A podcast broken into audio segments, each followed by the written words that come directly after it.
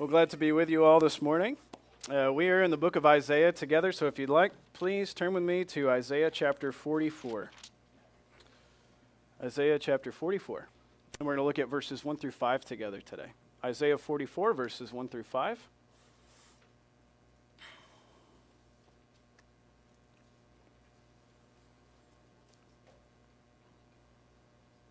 And we'll just begin our time together by reading that text. So let's look at it. It says, But now hear, O Jacob, my servant, Israel, whom I have chosen. Thus says the Lord who made you, who formed you from the womb and will help you. Fear not, O Jacob, my servant, Jeshurun, whom I have chosen. For I will pour water on thirsty land streams on the dry ground. I will pour my spirit upon your offspring and my blessing on your descendants. They shall spring up among the grass like willows by flowing streams. This one will say, I am the Lord's. And another will call on the name of Jacob.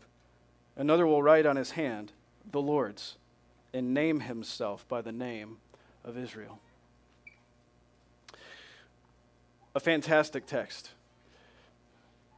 Now, there may be some questions you have about this text because it may seem a bit obscure, uh, and I understand that. So, what I'd like to do, uh, I'm going to lay I'm going to lay out my plan for this morning. Okay, I generally don't do that. I'm going to do that this morning. Um, what I'd like to do is I'd like to just give a basic understanding of, of these few verses, and then what I'd what I'd really like to do with the bulk of our time together is to show you how this text, kind of which is situated almost in the middle of our Bible, right, uh, actually falls about in the middle of God's narrative through history. And so what's being said here is, is not, not very new, uh, but it, it was actually something that's been promised. It's something that's continuing to be promised. It's something that was fulfilled and will continue to be fulfilled. So, it, what we have here is something that is falling in the middle of the storyline of all of history. And, and who is the one who is sovereign over history? God Himself, right? He, he had just told us that. Remember, there was this big courtroom setting, and, and all the nations were gathered, and they brought their gods. Their most powerful gods, by the way, were brought. And they said, Who, who is the sovereign God of history? Who is it who can declare the end of something from its beginning? And it came to be shown that there is only one who can do that. There's only one who can declare the end of a thing from the beginning, and it is the God of Abraham, Isaac, and Jacob. It is the God of Scripture. And so, we know that he is the author of all of history, and he's continuing to show that here in this text. So let's just begin by looking at it and getting a basic understanding of what's being said. Uh, but now hear, O Jacob, my servant, Israel, whom I have chosen. Let's just go through verse 2 here. Thus says the Lord who made you, who formed you from the womb, who will help you. Fear not, O Jacob, my servant, Jeshurun, whom I have chosen. You probably, you may, you probably, though, don't know who Jeshurun is. This is like a new name. I don't know uh, who this guy is. He's a servant of God, but I'm not sure. He was talking to Jacob, and then he was talking to Israel, and now he's talking to Jeshurun. So who is it who is God's chosen servant? And of course, the answer is all of the above, but it's all referencing the same thing. These are all names for the same thing. So the word Jeshurun, which is the most uncommon here, it, it's just a, a name of endearment. Do you have any of your kids, or have you been called by kind of a name of endearment? And you say, well, that's what people call me. That's not my name, but maybe that's what my people, or my people, that's what my parents uh, called me when I was growing up. You know, I didn't have really anything like that, but maybe you did, right? Um, so, uh, uh, okay, so when Lena was little, you guys, all, well, well, a lot of you were around when Lena was little. What did we call Lena? You remember? Huh? Lena Bina. Lena Bina. So we called Lena Lena Bina. Uh, Jane was always Baby Jane, right? And we didn't call her anything but um, Baby Jane because she was a baby. It took a little while to get rid of that one. But you, you get the idea that it's, it's just this it's just this name for your precious child. That's who Jeshurun is. And who is God's precious child? Jacob. Now, who is Jacob? Because we were just talking about Israel. Well, Jacob is Israel. But Jacob is Israel, but Israel is not just Jacob. Yeah, we all understand that. Because there was a promise given to a man, and to another man, and to another man, and to another man, and it continued down a line. And uh, so you reference back to who the promise was given and the descendants that are uh, reaping the benefits of the promise. So uh, we're going to talk a, a little bit more about Jacob, who he is, Israel, who that is, and uh, the servant. So we're going to talk about that a little bit. But just understand that God is saying, listen, listen, my beloved, dear child, who I love, don't fear, I love you. Let me tell you something. Verse 3 I will pour water on thirsty land. This seems like a good thing, right? Something that's dried up and thirsty, God's going to take care of it. Streams on dry ground. I'm going to pour my spirit on your offspring and my blessing on your descendants. So, who is dried up and thirsty? The descendants. So, God is going to pour his spirit on his descendants so as to care for them. Just as dry ground is cracked and will produce nothing, right? God is going to use his spirit to produce something in his descendants. So, this is a great promise and a great blessing that God would give, right? Um, verse 4 They shall spring up among the grass like willows by flowing streams. So, if God did not water, what could spring up? Nothing, right? You know that it is God who literally sends the rain, right? You plant a garden? I know a lot of you do. How does it grow? Do you make it grow? Do you send the water? Well, yeah, from my garden hose. You realize, though, who gave that water, and that is God Himself. If He stops giving water, the water dries up. Spiritually speaking, if God stops giving us spirit, the people dry up, right? And we don't want a spiritually dry people. We want one that has water because without the water of the Spirit, what can grow? Nothing. So, this is all very good news. This is all something God is promising and He's going to do. Very exciting. Then we kind of get a, a, little bit clearer picture in verse 5. And this is how that's going to work. This one will say, I am the Lord's. That's great. What, what's, what's up there? It's not 45, it's 44. Come on. Whoever made this slide? I made it, by the way. So uh, excuse me, I'm sorry for the confusion. It's chapter 44. chapter 44. Uh, yeah, what would that have been saying? Thus it, yeah, we'll get to that. We're, Cyrus, we're going to get to Cyrus. No, we're not looking at that today. All right, chapter 44, 1 through 5. So, this, this last part, this is how it will happen. This one will say, I am the Lord's, and another will call on the name of Jacob. And, and another will write on his hand, the Lord's. And and name himself by the name of Israel. Now, this is all, again, very exciting stuff because what we have happening is God pouring out his spirit, and what is being produced here? People who are spiritually mature and seeking out the Lord. That's what God's spirit produces. It's, so it's all pretty simple, isn't it? Fear not, my beloved child, I love you. And just like I send rain to the famished land to produce something that would grow, so I'm going to do to your descendants. Excellent news, and that's all that's being said. So, what do we have to say about that? How does that come into fulfillment? Uh, who is that exactly speaking to? What does the rest of the Bible have to say about that? How does that fall into the grand scheme of things? And as I always say, what does any of that matter for me today? Because this could be my last day on the planet. Right? Uh, I'm, I'm going to read just quickly as we begin into this uh, something that Rob read this morning, and, and uh, Rob led our band devotional this morning, and, and he read this, and I thought that's, oh, that's excellent to read as we get started. This is Romans 15, uh, verse 4. For whatever was written in the former days was written for our instruction that through the endurance and through the encouragement of the scriptures we might have hope. Hope. And then he says, Now, may the God of endurance and encouragement grant you to live in harmony with one another and in accord with Christ Jesus, and that together, with one voice, you glorify the God of our Lord Jesus Christ. So, what should this produce in you this morning? It should produce encouragement and hope. But in order to find hope, what must you first find? Despair. Because if you are not in despair, there is no reason for hope. Would you agree? I don't need hope. I, am not in a bad situation. I need no hope. I'm good to go. Thank you. But now, if we find ourselves potentially in despair, what must we have? Hope. And what does hope do? Encourages our hearts. Right? So, what I, I hopefully would, would like to lay out for you this morning is God's message of hope to us this morning based on this passage and how we see it working out uh, throughout God's timeline of history. Now, that sounds like a very long endeavor. Don't worry, I've got a little bit of a plan here, okay?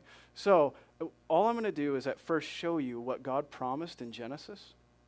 I'm going to show you what's happening in the book of Isaiah. And then we're going to look at what some of the New Testament is saying about this situation.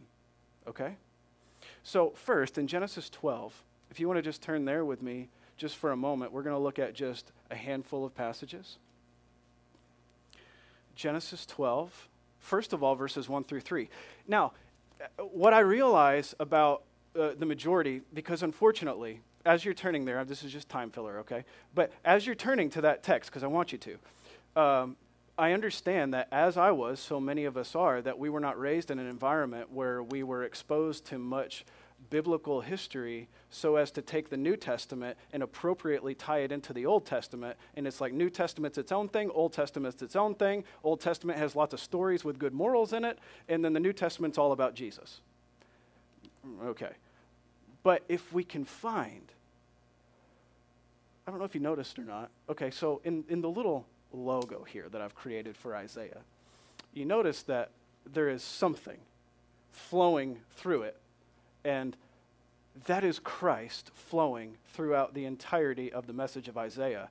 But not only that, it is Christ flowing throughout the entire, entirety of the Bible itself.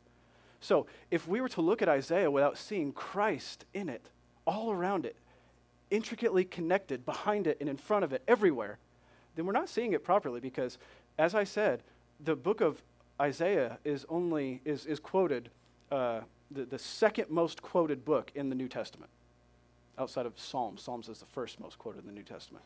But Isaiah is the second most quoted book in the New Testament. So, what did they see when they read Isaiah? Christ.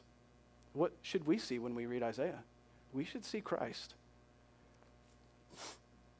Are you there? Genesis 12. Genesis 12, verses 1 through 3. Look at what it says. Now the Lord said to Abram, now his, this is Abraham he will, he, his name was Abram at first. His name will be changed to Abraham. The Lord said to Abram, Go from your country and your kindred, your father's house, to the land I will show you. And I will make you a great nation, and I will bless you, and I will make your name great, so that you will be a blessing, and I will bless those who bless you. And him who dishonors you I will curse, and in all in you all the families of the earth shall be blessed. And so you might wonder, what has this guy Abram done to deserve all this great blessing? Where did this guy Abram come from? Clearly, there's a backstory. And is there a backstory? The only backstory to Abram is that God wanted to bless all the families of the earth through Abram. That's the backstory. That's it. That's all you get. Go back and look through the rest. It's only Genesis chapter 12. How much could have happened yet? Right? So, uh, we have this guy, Abram, and God says, Abram, listen, I want you to go. But what does Abram do? He goes. So immediately we see Abram as the man of faith. That's very important this morning. Abram is the man of faith. Now, was he perfectly faithful? No. There's only one who is perfectly faithful, right? Otherwise, Abram would be our Savior. But he's not. We have Jesus Christ who is our Savior. There is only one. So here's what's happening uh, Genesis 12, 1 through 3, God makes a promise to Abram. Now, just fast forward a little bit to cha- chapter 12. Because we see another promise come along, not chapter 12, verse 7. You're already in chapter 12. You don't need to fast forward much. Come on, Cherry, get with it. Chapter 12, look at verse 7. Then the Lord appeared to Abram and said, To your offspring I will give this land. So he built there an altar to the Lord who had appeared to him. That's great. So God just made another promise.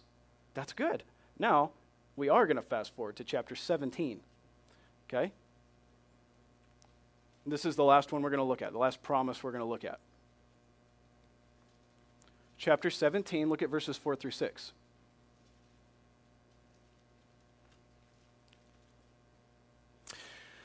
God said to Abram, Behold, my covenant is with you, and you shall be the father of a multitude of nations. No longer shall your name be called Abram, but your name shall be called Abraham, for I have made you the father of a multitude of nations. Do you notice that it's already done in God's mind? I have done it. I have made you the father of a multitude of nations. I will make you exceedingly fruitful, and I will make you into nations, and kings shall come. How does something become fruitful? You got to have water, right? the promise of God making the people fruitful is not something new, right? So, what we see happening is in the G- book of Genesis, we see a generalized promise. And as scripture progresses, something we call in theology progressive revelation is that you have kind of generalized, unclear uh, revelation that becomes more clear as it progresses throughout the timeline of the Bible and history itself. Right? So that's how when we look in the New Testament and they explain to us Old Testament prophecies, we say, oh, but this is not something new, it's just becoming more clear. Right? You ever used a, a camera that you have to focus the lens? For all you iPhone users, uh, you don't have to do that really. Oh, but you do have to touch the screen, okay? Right? So if you want to focus on something, you touch the screen. Did you know that? It'll focus on what you touch. Okay, and if you don't, it might stay blurry. Well, we think of this in the same way as uh, things that we read early on become more in focus. It's not something new altogether. It's not a new image. It's not something new that we're taking a picture of. It's, it's the same thing, but it's becoming more clear throughout Scripture. Does that make sense? And so when we get to Isaiah, something that has already been promised is becoming more clear to us.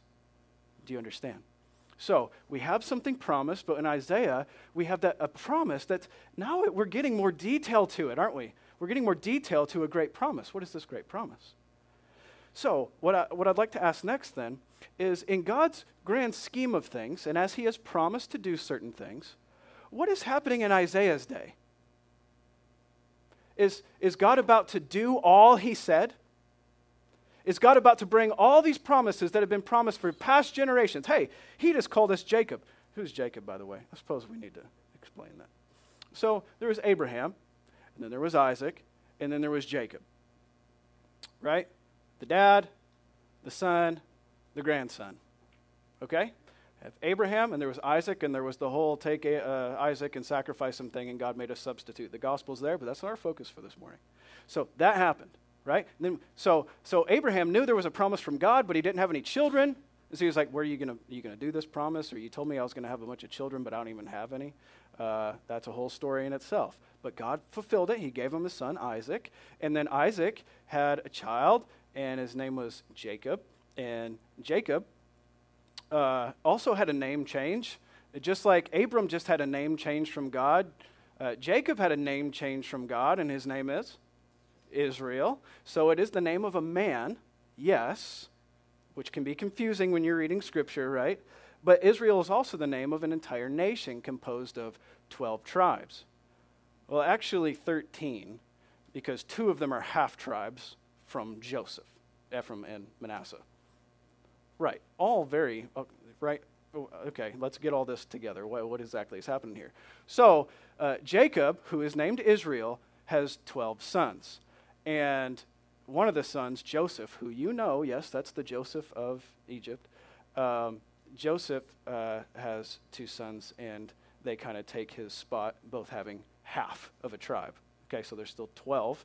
Um, but anyway, all that being said, when you reference Israel, we're referencing the 12 tribes who were the sons of Israel, who is the son of Isaac, who is the son of Abraham, who was called Abram, who God one day said, Abram, I'm going to bless you. And through you, all the nations will be blessed. Okay, are we all there? Good. I hope so. Um, because we're taking a lot of words here and we're boiling them down. But the reason we're doing that is because I want what's being said in, in Isaiah 44, 1 through 5 to be crystal clear. That's, that's my hope. That's my goal. Because on the surface, it's, it's quite plain.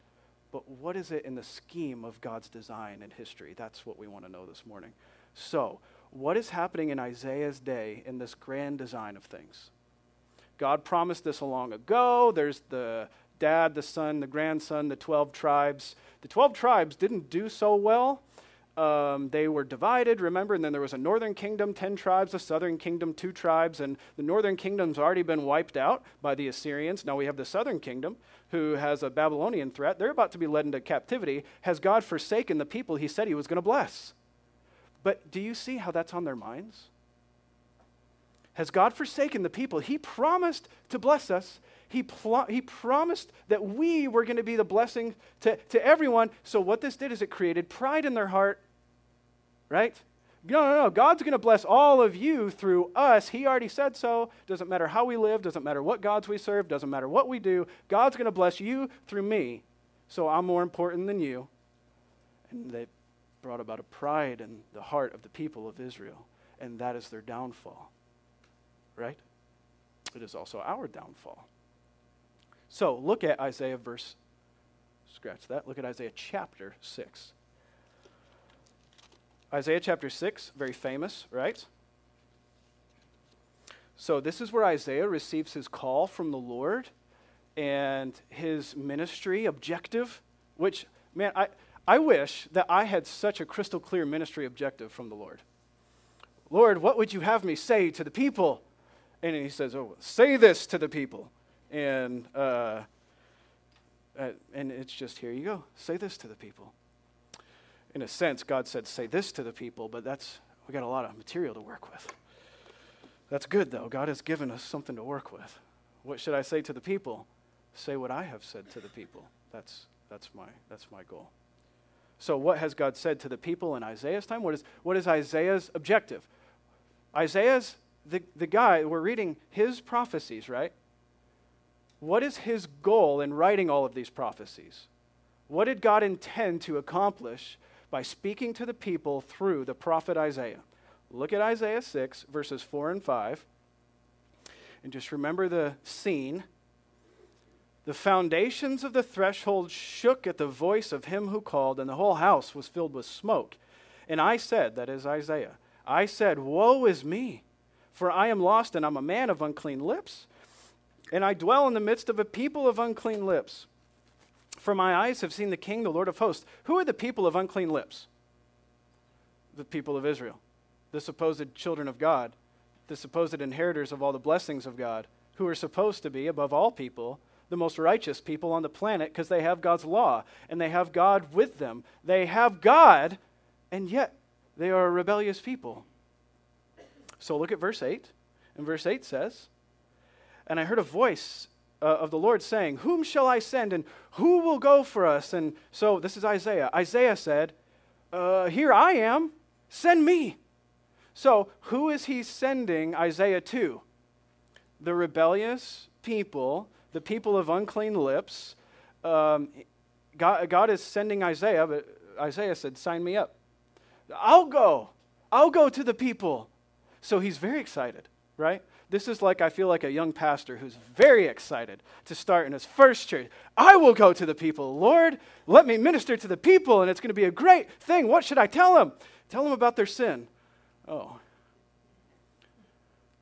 that's difficult.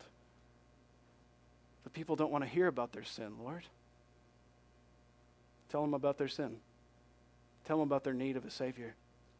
Tell them that they are not sufficient in themselves. So look at verses 9 through 13.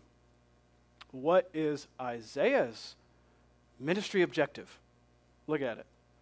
He said, Go and say to this people, listen, so this is it. Isaiah is excited, I think, right? He's like, all right, here's what I'm going to say to the people.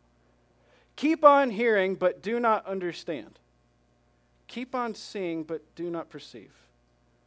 Make the heart of the people dull, and their ears heavy, and blind their eyes, lest they would see with their eyes, and hear with their ears, and understand with their hearts, and turn and be healed. That's the end of the quotation. I almost wonder if Isaiah says, Are you sure that's what you want me to say? Keep on hearing, people, the word of the Lord, but don't hear it. Keep on seeing, but do not actually see what's being said or what's going on. And make the heart of the people dull. Why? lest they see, and lest they hear, and lest they understand and turn and be healed. In other words, that's not my design right now. Did you see it? It is not God's intention that these prophecies from Isaiah would have such an effect to make the people bow down before him in repentance and turn and be healed. But instead, his intention is that the word of the Lord would come and that their hearts would be dull, that their eyes would be blind, that their ears would be deaf. Do you remember when we talked about the will of God not too long ago, and sometimes the will of God is not the will of God? This is one of those cases.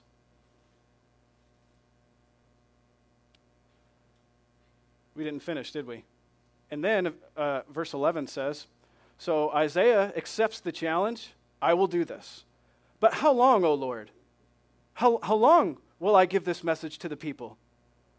Until cities lie waste without inhabitant.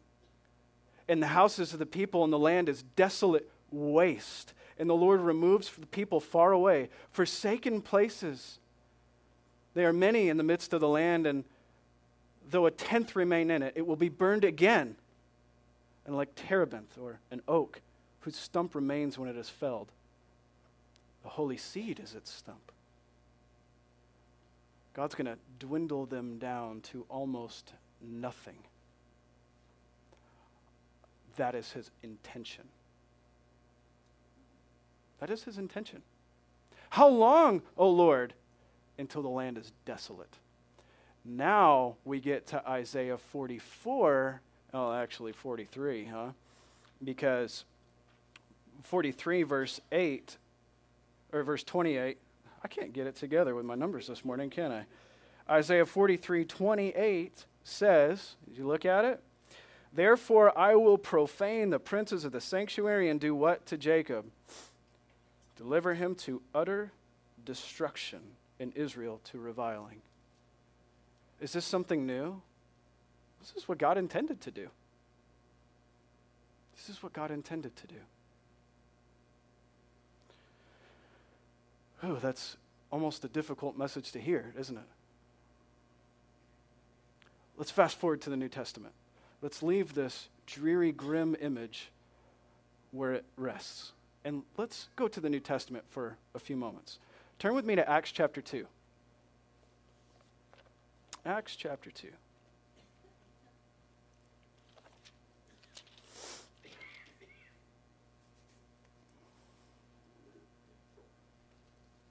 So, what I'm about to do is give you uh, some highlights of the book of Acts to show you something in particular that's happening throughout the book of Acts. Okay? Now, uh, I recognize that not all of us are familiar with all the Bible all the time, right? Reference some obscure name from Second Kings, and I probably don't know it okay? We're not all uh, immediately familiar with all the things and events and times and timelines, right? We come and go and we, we have to study, we have to keep up with it, right?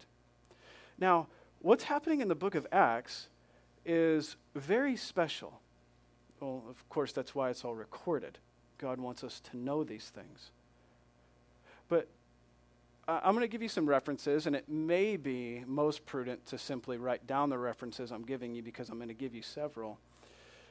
But it begins in chapter 2 with uh, the apostles gathered together, and uh, they all are filled with the Holy Spirit, and they begin to speak in tongues. You, we all know this story, right?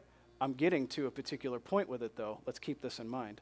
They are all gathered together. And by, by the way, how many apostles were there?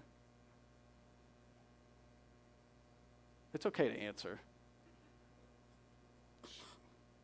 12. How many tribes of Israel were there? Okay, there is a connection there. Okay? And there is a connection being made with what's happening. All right? Although the actual answer is 14. Because there was Judas, and then there was Matthias who took his place, 13.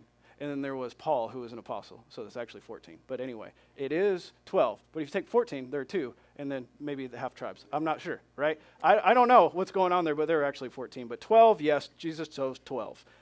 Anyway, moving on. So then, what we find is that there is something special happening in Acts chapter 2 in that there are many people gathered together. Many people are gathered together.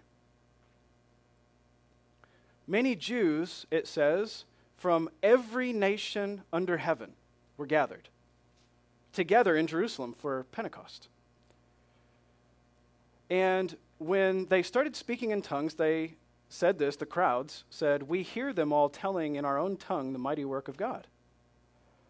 What does this mean? What does this mean? That we all, who all speak different languages, the many of us here, we all hear these men who don't speak all these languages speaking our language, and we hear them all telling about the mighty works of God. Now, it's important to understand that these are men who are Jews speaking in tongues to Jewish people. Right? Okay? Um, and then Peter gives a sermon, um, and because the people ask, What does all this mean that you're speaking in tongues? And so Peter gives a sermon, and Peter's sermon says, Well, what you're seeing happening here is a fulfillment of what the prophet Joel spoke in Joel chapter 2. And so he tells them all about that, that God did many wonders and signs through Jesus, and you killed him, though. And then, but God raised him up because that was his plan. And uh, God predicted all this. He predicted it through David as well. That's what he says. And so they say to all of this information, so what should we do? Remember, these are still Jews who are hanging on to the promise of Abraham. We've just fast forwarded through time. You understand that, right? We have the Jews in, in uh, Isaiah's day, who that was a great devastation. But then just keep fast forwarding, and, and they're still hanging on to the promise. So you say, okay, well, if he is a pro- the promised one to come, who's going to deliver us and do great things and restore, and give us all the blessings that we want, you know, there's going to be a promised one. So what, what do we need to do? And, uh, and Acts 2 37 and 38 tells us it, what happened here. Um, they heard this, they were cut to the heart, and Peter said to them, Repent and be baptized in the name of Jesus for the forgiveness of your sins, and you're going to receive the promised Holy Spirit. This was good news. This was a Jewish event. And uh, that, I, I just want us to kind of contain that and leave it for a second. Jewish men speaking to a Jewish audience who then uh, received and repented, and who many of them, a lot of them, some of them, um, I don't know, we don't have the exact numbers uh, of how many people were actually there, but a great deal of them.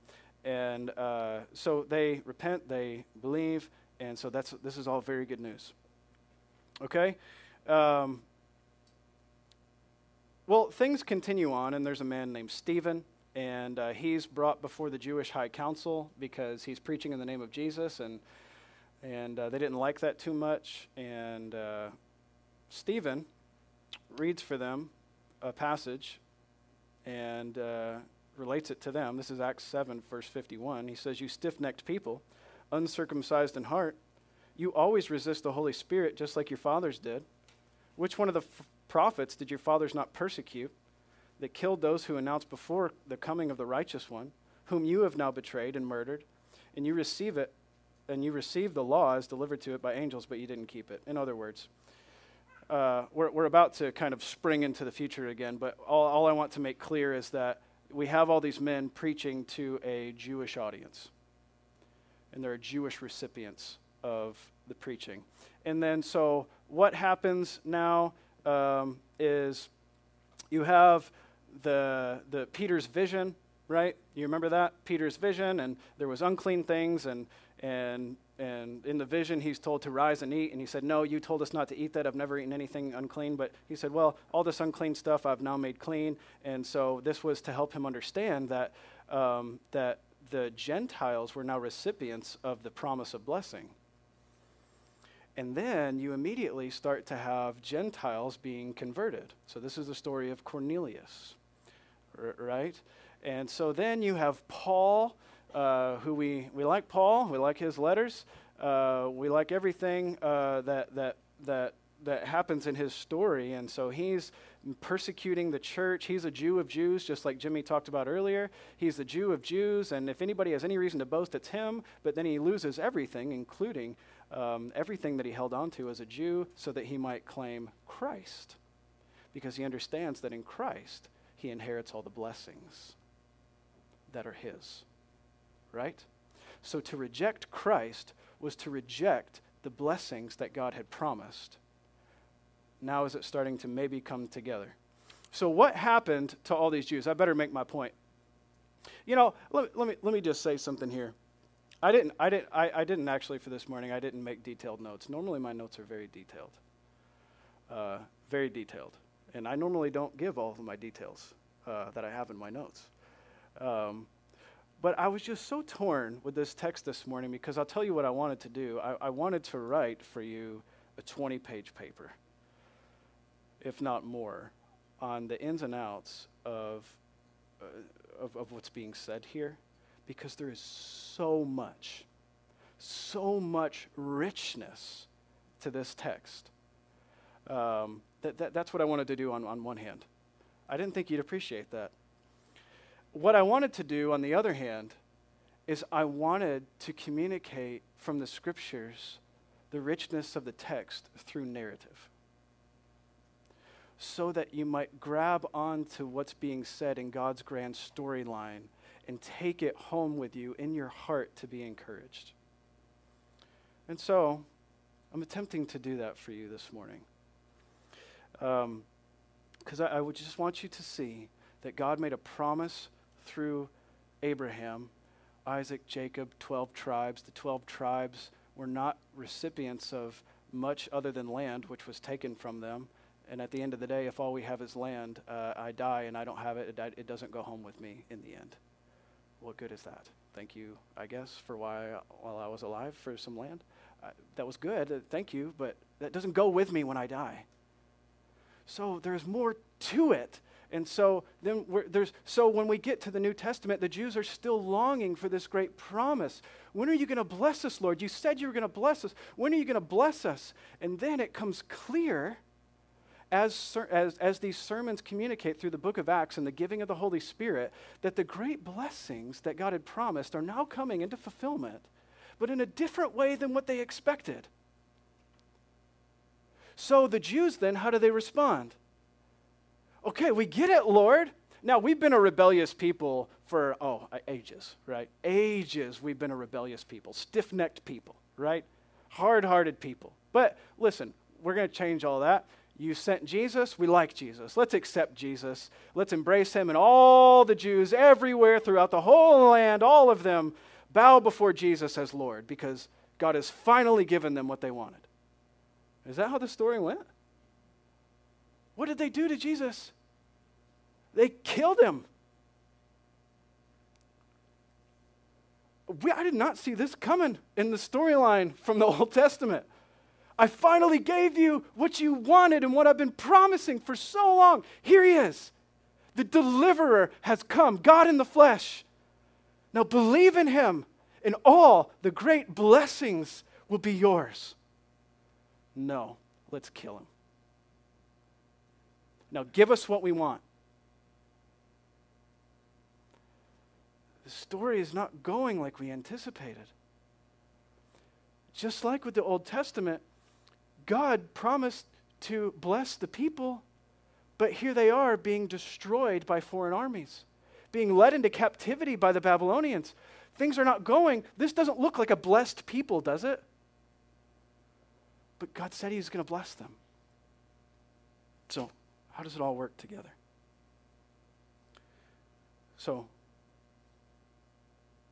verse 5 of Isaiah 44. Probably need to bring it home.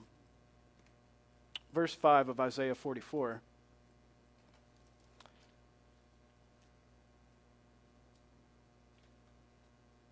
This one will say, I am the Lord's. And another over there, he will call on the name of Jacob. And another will write on his hand, the Lord's, and name himself by the name of Israel. But I, I thought you were just going to do this for all of Israel. Why does someone have to name themselves by the name of Israel if they already belong to Israel? So, what is being said?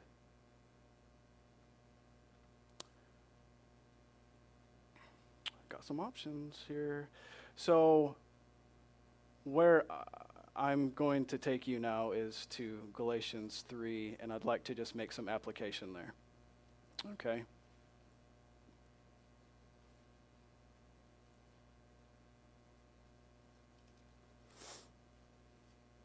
For those of you who maybe haven't been with us very long, um, my sermons generally are about 45 minutes long. If you go on YouTube and you look, 43 minutes to 48 minutes, you're right in that ballpark. It was not always so.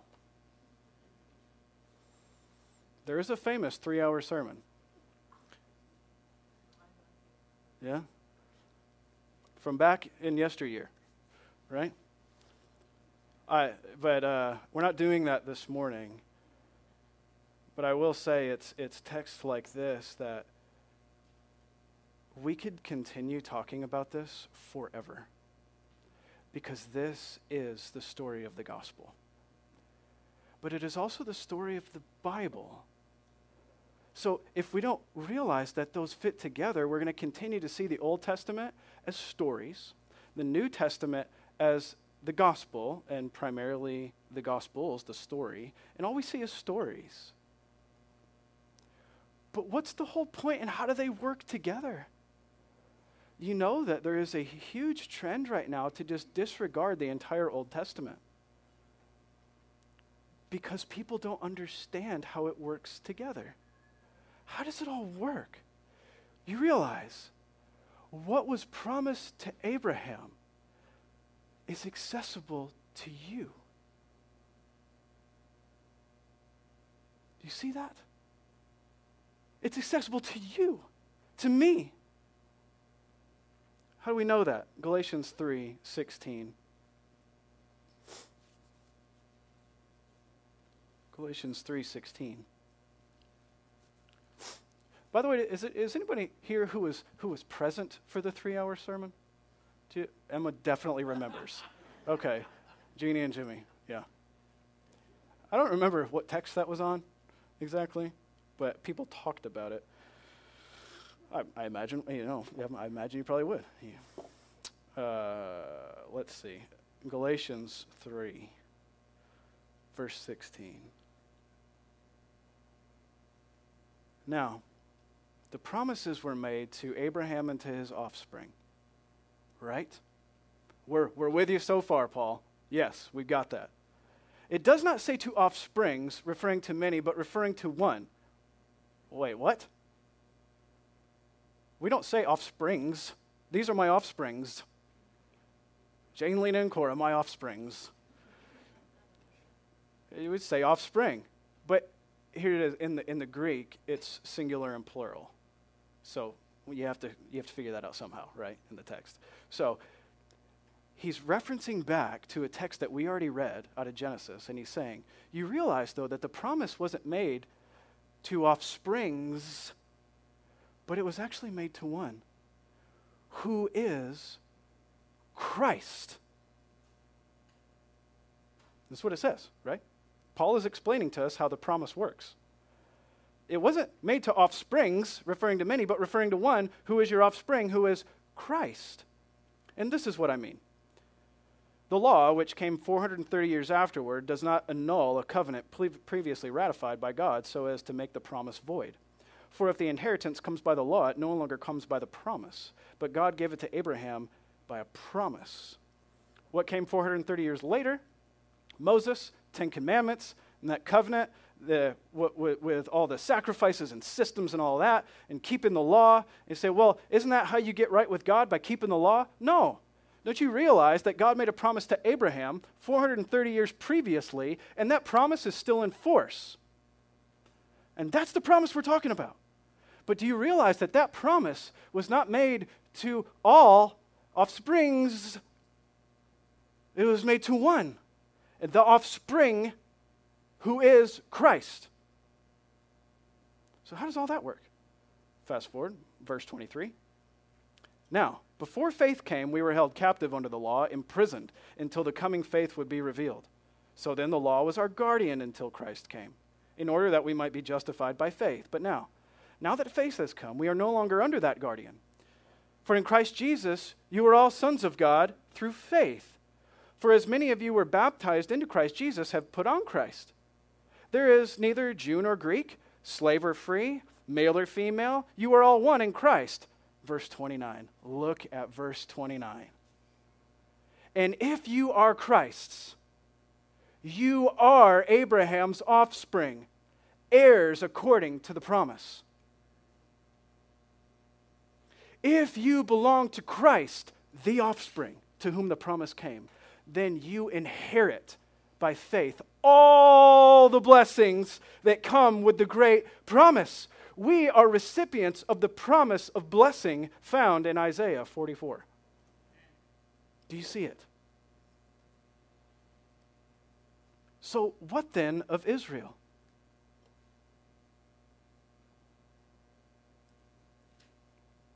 Let me answer that question in five minutes.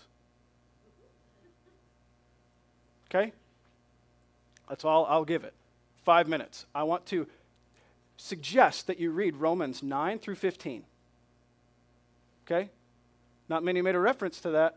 I want you to make a reference because your homework for this afternoon, Monday, Tuesday, it's due by Tuesday. Okay? At midnight. You need to read Romans uh, 9 through 15 in its entirety slowly.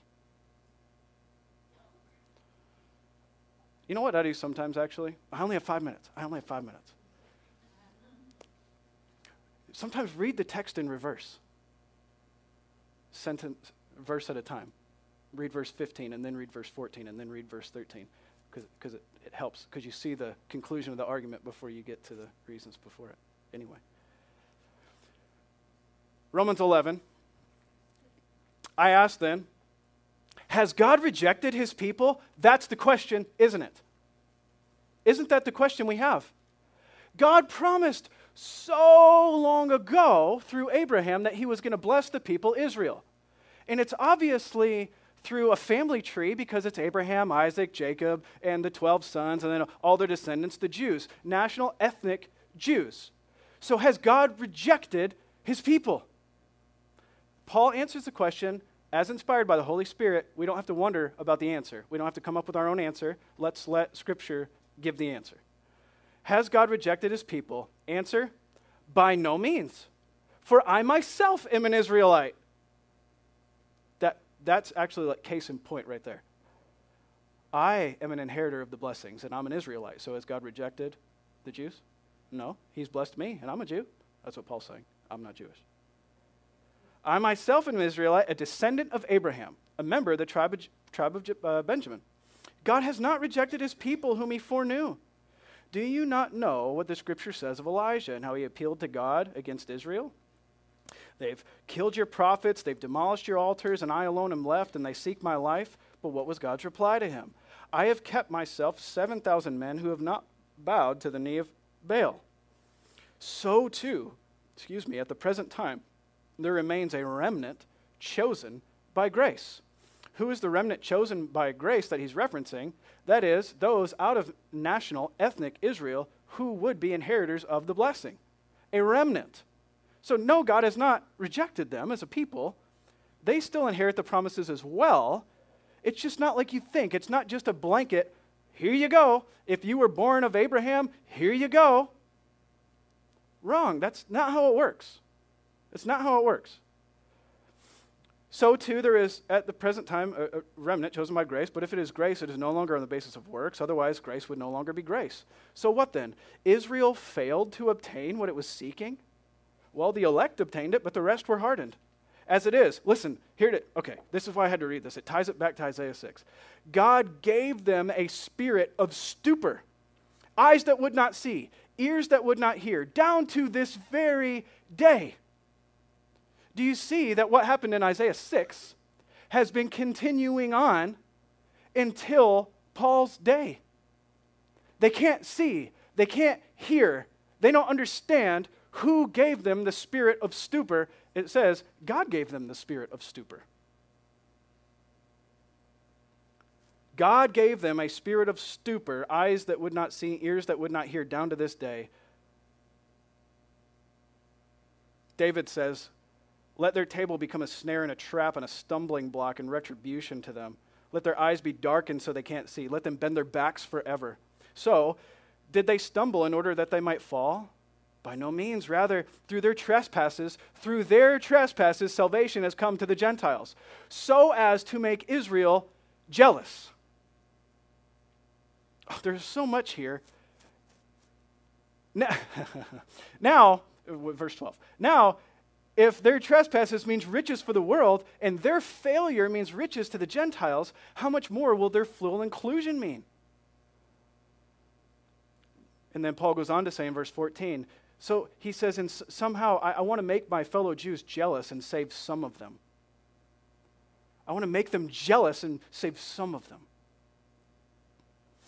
He goes on to talk about two trees and branches that are grafted in.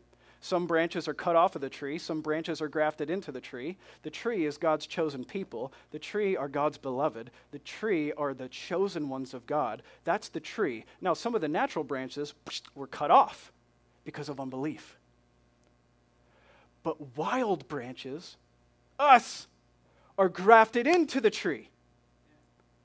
And so this one will say, I am the Lord's and this one will say, I name myself by the name of Jacob. And another will say, I belong to God. Do you see it? Because God is doing the work of grafting people in. And so we get to rejoice and say, I belong to God. I claim the name. Me, yes, a Gentile. I shouldn't even belong to the promises, and yet, through Christ, I have all of these great promises and blessings, they're mine through faith in Christ. This is the great storyline. If you continue on in, in Romans, or uh, is that where we are? In Romans 11, yes, I know what it is. In Romans 11, uh, verse 25, and we're going to, we'll, we'll, yes, we'll end with this. It, it's still four minutes and 55 seconds. I didn't really set a timer, I have no idea, but we're almost done. So it says in verse, uh, what did I say? 25, thank you. Lest you be wise in your own sight, I don't want you to be unaware of this mystery. A partial hardening has come upon Israel until the fullness of the Gentiles has come in. And in this way, all Israel will be saved. As it is written, the deliverer will come from Zion. He will banish ungodliness from Jacob. And this will be my covenant with them when I take away their sins. So, as regards the gospel, they, ethnic Israel is who he's referencing, are enemies for your sake. But as regards election, they are beloved for the sake of their forefathers. For the gifts and the calling of God are irrevocable. For just as you at one time were disobedient to God, but now have received mercy, because of their disobedience, so too you have, they have now become disobedient, that they might have mercy shown to them. For God has consigned all to disobedience, that he might have mercy on all. So God's plan was to have Israel be blind and deaf and disobedient and reject him, that the Gentiles might come in and be inheritors of the blessings. And so there remains a partial hardening, not a full hardening, but a partial hardening on ethnic Israel, which is what's being referenced in Romans 11. And there is a hardening on them to not accept the gospel fully until the fullness of the Gentiles comes in. And as the fullness of the Gentiles comes in, it will make them jealous so as to come unto the gospel. This is God's plan. This is still at work in real time. This is still at work in real time.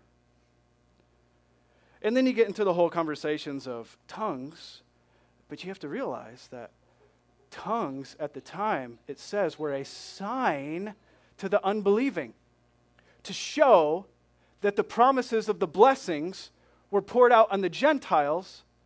The tongues in the day were used to show unbelieving Israel how unbelieving they are.